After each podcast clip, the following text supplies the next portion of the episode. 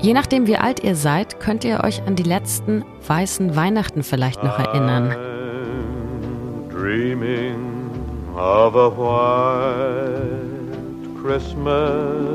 Wie viel öfter es vor 40, 50 Jahren noch Schnee zu Weihnachten gab, das erfahrt ihr in dieser Folge. Außerdem schauen wir auf den Moskauer Weihnachtszirkus, der zu Besuch in Augsburg ist und darauf, was die Stadt gegen illegale Graffitis machen will. Ich bin Lisa Pausch. Heute ist Donnerstag, der 22. Dezember. Guten Morgen. Nachrichtenwecker, der News-Podcast der Augsburger Allgemeinen. Mit dem heftigen Kälteeinbruch in diesem Jahr sah es eigentlich so aus, als könnte es klappen, als könnte es am 24. Dezember weiße Weihnachten geben. Wann gab es sowas eigentlich zuletzt? Zumindest in Augsburg. Weihnachten mit Schneemännern, mit Schneefrauen und mit Schneeballschlachten und Eiszapfen. Mein Kollege Jakob Stadler hat sich die Statistiken mal angeschaut. Es ist tatsächlich zwölf Jahre her, dass es in der Region Augsburg weiße Weihnachten gegeben hat. Das zeigen die Daten des deutschen Wetterdienstes von der Messstation am Augsburger Flughafen. Damals lag fast den gesamten Dezember über Schnee. Seitdem gab es nur 2014 noch einmal Schnee an einem Weihnachtstag. Zwei Zentimeter nämlich am 26.12. Das reicht für die Kategorie Weiße Weihnachten aber nicht aus. Dafür muss sowohl an Heiligabend als auch am ersten und zweiten Weihnachtsfeiertag eben mindestens ein Zentimeter Schnee liegen. Früher kam das viel häufiger vor, also seit Beginn der Messungen 1950 gab es in Augsburg 19 Mal weiße Weihnachten. Im Schnitt also eigentlich alle vier Jahre. Wenn man sich die Statistik mal ansieht, Link dazu packe ich mit in die Show Notes, dann nimmt die Häufigkeit ab den 80er Jahren deutlich ab. Durch den Klimawandel gibt es immer weniger Frosttage und damit auch die Zahl der Tage mit Schnee. In Augsburg gab es in den 60ern an Weihnachten teils mehr als 20 Zentimeter Schnee. Seit 1982 waren es nicht mehr als über 10 Zentimeter. Und in diesem Jahr Kurz vor Weihnachten gibt es ja jetzt noch mal ordentlich warme Luft. Sogar bis zu 13 Grad könnten noch drin sein. Und wenn Schnee fällt, dann könnte er vor Weihnachten eben schmelzen. Also wohl eher unwahrscheinlich, auch in diesem Jahr, dass es überhaupt noch dazu kommt. Und wenn, dann müsst ihr wohl doch in die Berge fahren. Auf die Zugspitze übrigens fährt eine Seilbahn. Die Firma Autoflight, ein Unternehmen in chinesischer Hand, das Flugtaxen in Augsburg entwickeln und produzieren möchte, sitzt ja im ehemaligen Osram-Werk an der Berliner Allee. Vielleicht habt ihr schon mal davon gehört, vielleicht aber auch nicht. Das wäre nicht verwunderlich, denn Flugtaxen sind ja noch Zukunftsmusik. Jetzt steht die Firma aber in den Schlagzeilen, weil sie am Augsburger Flughafen ein Grundstück kaufen will, das der Stadt gehört. Um dieses freie Grundstück haben sich aber auch Privatpersonen beworben oder sind zumindest daran interessiert. Sie haben sich zusammengeschlossen, um aus eigener Tasche ein Flugmuseum zu eröffnen. Und sie haben betont, dass sogar die Hochschule Augsburg gerne mit ihnen kooperieren würde. Beide Projekte wurden auch im Wirtschaftsausschuss der Stadt besprochen in einer nicht öffentlichen Sitzung. Nun ist also die Frage, an wen das Grundstück schlussendlich gehen wird. Mit einer Entscheidung ist vor dem Frühjahr nicht zu rechnen. Eine gemeinsame Lösung, dass zum Beispiel sich beide Seiten das Grundstück teilen, ist aber ja aufgrund der jeweiligen Projekte gar nicht möglich. Der Moskauer Weihnachtszirkus ist in diesem Jahr wieder zu Gast in Augsburg. Die Zelte und Wagen stehen in der Nähe des Augsburger Kesselhauses. Doch in diesem Jahr steht das natürlich unter dem Schatten des russischen Angriffskriegs in der Ukraine, also bei dem Namen Moskauer Weihnachtszirkus.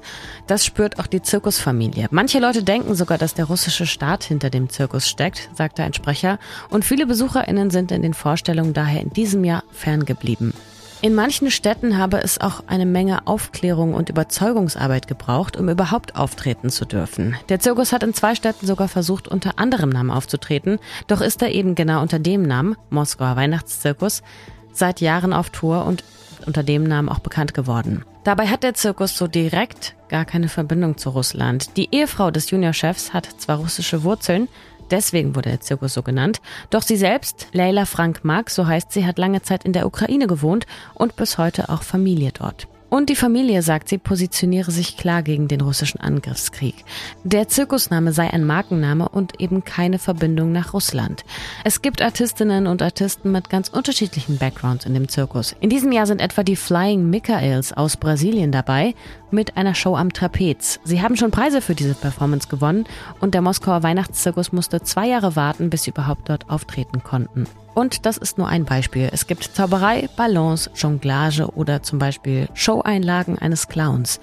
Diese Woche hat der Zirkus in Augsburg Premiere gefeiert und jetzt finden noch bis zum 8. Dezember jeden Tag Shows statt, nur nicht an Heiligabend und Silvester. Und wir schauen wie immer auf das Wetter in Augsburg. Und das ist heute alles andere, ja, als weiße Weihnachten. Der Tag heute ist zwar bewölkt, aber mit mindestens zwei und höchstens zehn Grad weiterhin ziemlich mild. Und anstatt Schnee fällt am Nachmittag Regen. Ähnlich geht es auch in den nächsten Tagen weiter. Ist das Kunst oder soll das weg von der Häuserwand? Es geht um Graffitis. Manche feiern sie als Kunst, für andere sind sie lästige Schmierereien. Die Stadt Augsburg hat sich jetzt was überlegt, um gegen illegales Sprayen vorzugehen. Mehr zum Thema weiß Jörg Heinzle aus unserer Stadtredaktion. Hallo Jörg. Hallo Lisa. Warum will die Stadt jetzt eigentlich mehr gegen illegales Sprayen vorgehen? Es ist so, dass schon seit Jahren, vor allem in der Altstadt, äh, es da schon ein gewisses Problem gibt mit äh, Graffitis. Ähm, ganz viele Hauswände sind da beschmiert, werden immer wieder beschmiert, bemalt, äh, eher selten mit äh, Kunstwerken, sondern eigentlich schon mehr wirklich mit Schmierereien und mit diesen sogenannten Tags. Und da gibt es einfach auch viel Unmut bei, bei den Bewohnern und bei den Anliegern. Und äh, aus dem Grund hat die Stadt schon länger sich Gedanken darüber gemacht, was man tun könnte und eben jetzt äh, ein Förderprogramm aufgelegt, äh, um Hausbesitzer, die betroffen sind von solchen Graffiti-Schmierereien, eben zu unterstützen. Du sagst, die Stadt hat Geld dafür in die Hand genommen. Wie will man das denn umsetzen? Also es ist so gedacht, dass äh, Hausbesitzer, die eben betroffen sind, äh, sich an die Stadt wenden können und einen Zuschuss beantragen können. Und äh, man kann dann eben einen Teil der Kosten, die man hat für die Entfernung, kann man sich dann äh, von der Stadt ersetzen lassen. Ähm, es gibt jetzt inzwischen auch Richtlinien, wie das laufen soll. Äh, man bekommt maximal 5000 Euro pro Grundstück und Jahr. Ähm, maximal 60 Prozent des Geldes, das man ausgeben muss, wird von der Stadt ersetzt. Und eine wichtige Bedingung ist auch, äh, es reicht nicht alleine äh, Graffiti wegzumachen, sondern äh, man muss auch was dafür tun, präventiv, um äh, weitere Graffiti zu verhindern. Entweder gibt es ja so spezielle Beschichtungen, die man an Wände auftragen kann, wo man es besser reinigen kann, oder auch, was ja auch eine ganz hübsche äh, Alternative ist, eben durch Begrünung, zum Beispiel mit Kletterpflanzen.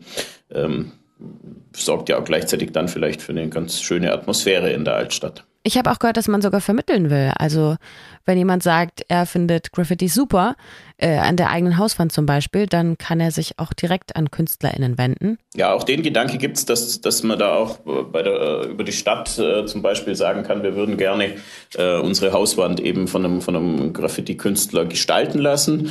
Ähm, kann ja auch Prävention sein. Äh, es ist ja in der Regel so, dass äh, andere Graffiti-Sprayer das dann akzeptieren und da nicht draufschmieren. Ähm, also das kann man tun tatsächlich. Das ist auch angedacht, dass da entsprechend Kontakte vermittelt werden sollen. Zusätzlich soll es auch legale Möglichkeiten geben für Sprayen.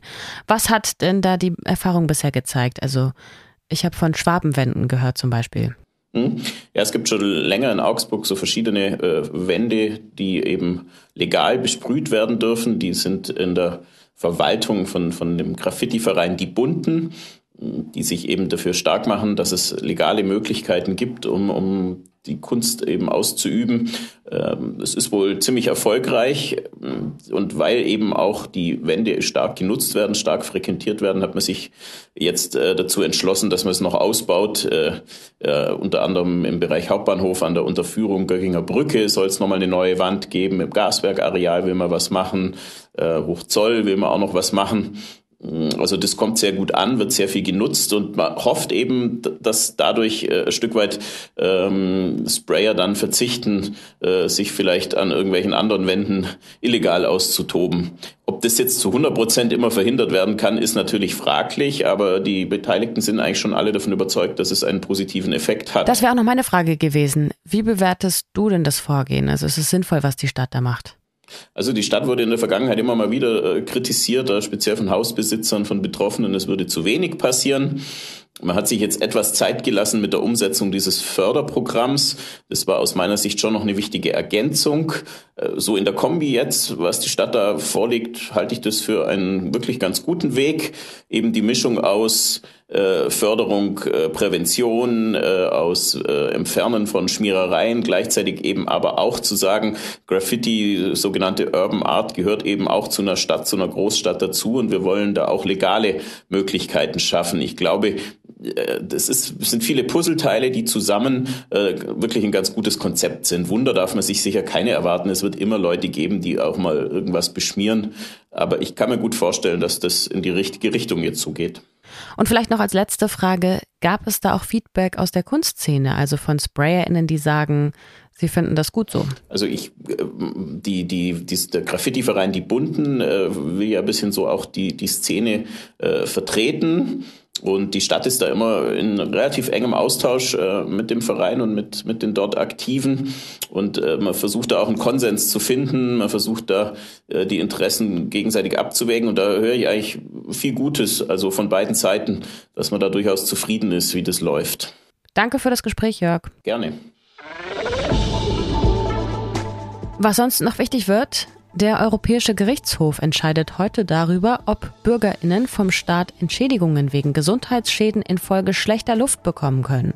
Also ob ihr Geld einfordern könnt, wenn ihr zum Beispiel eine Atemwegserkrankung habt die auf Feinstaub zurückzuführen ist. Zum Beispiel. Ein Pariser hatte nämlich geklagt, er hatte vom französischen Staat mehr als 20 Millionen Euro Schadensersatz verlangt, weil die zunehmende Luftverschmutzung, so die Argumentation, im Pariser Ballungsraum seine Gesundheit geschädigt habe. Er sagte, der Staat müsse haften, weil er nicht dafür gesorgt hat, die EU-weiten Grenzwerte, die es ja gibt, einzuhalten.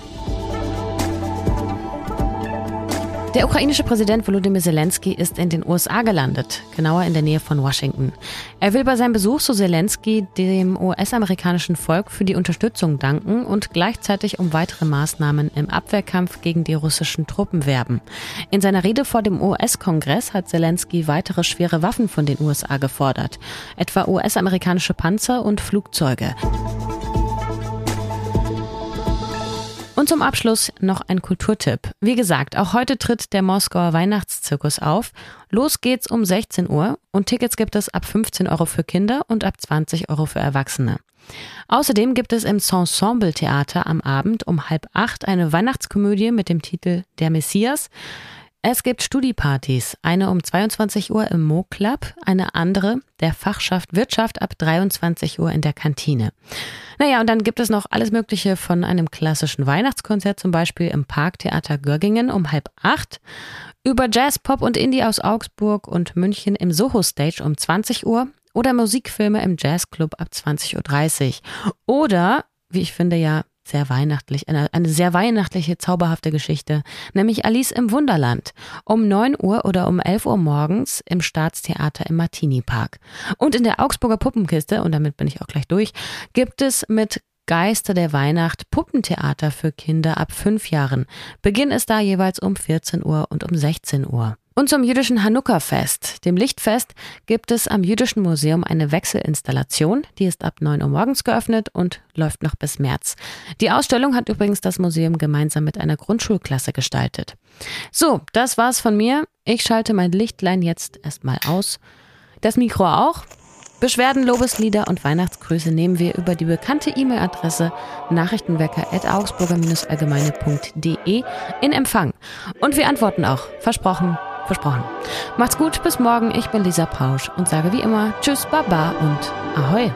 Nachrichtenwecker ist ein Podcast der Augsburger Allgemeinen. Alles, was in Augsburg wichtig ist, findet ihr auch in den Show Notes und auf augsburger-allgemeine.de.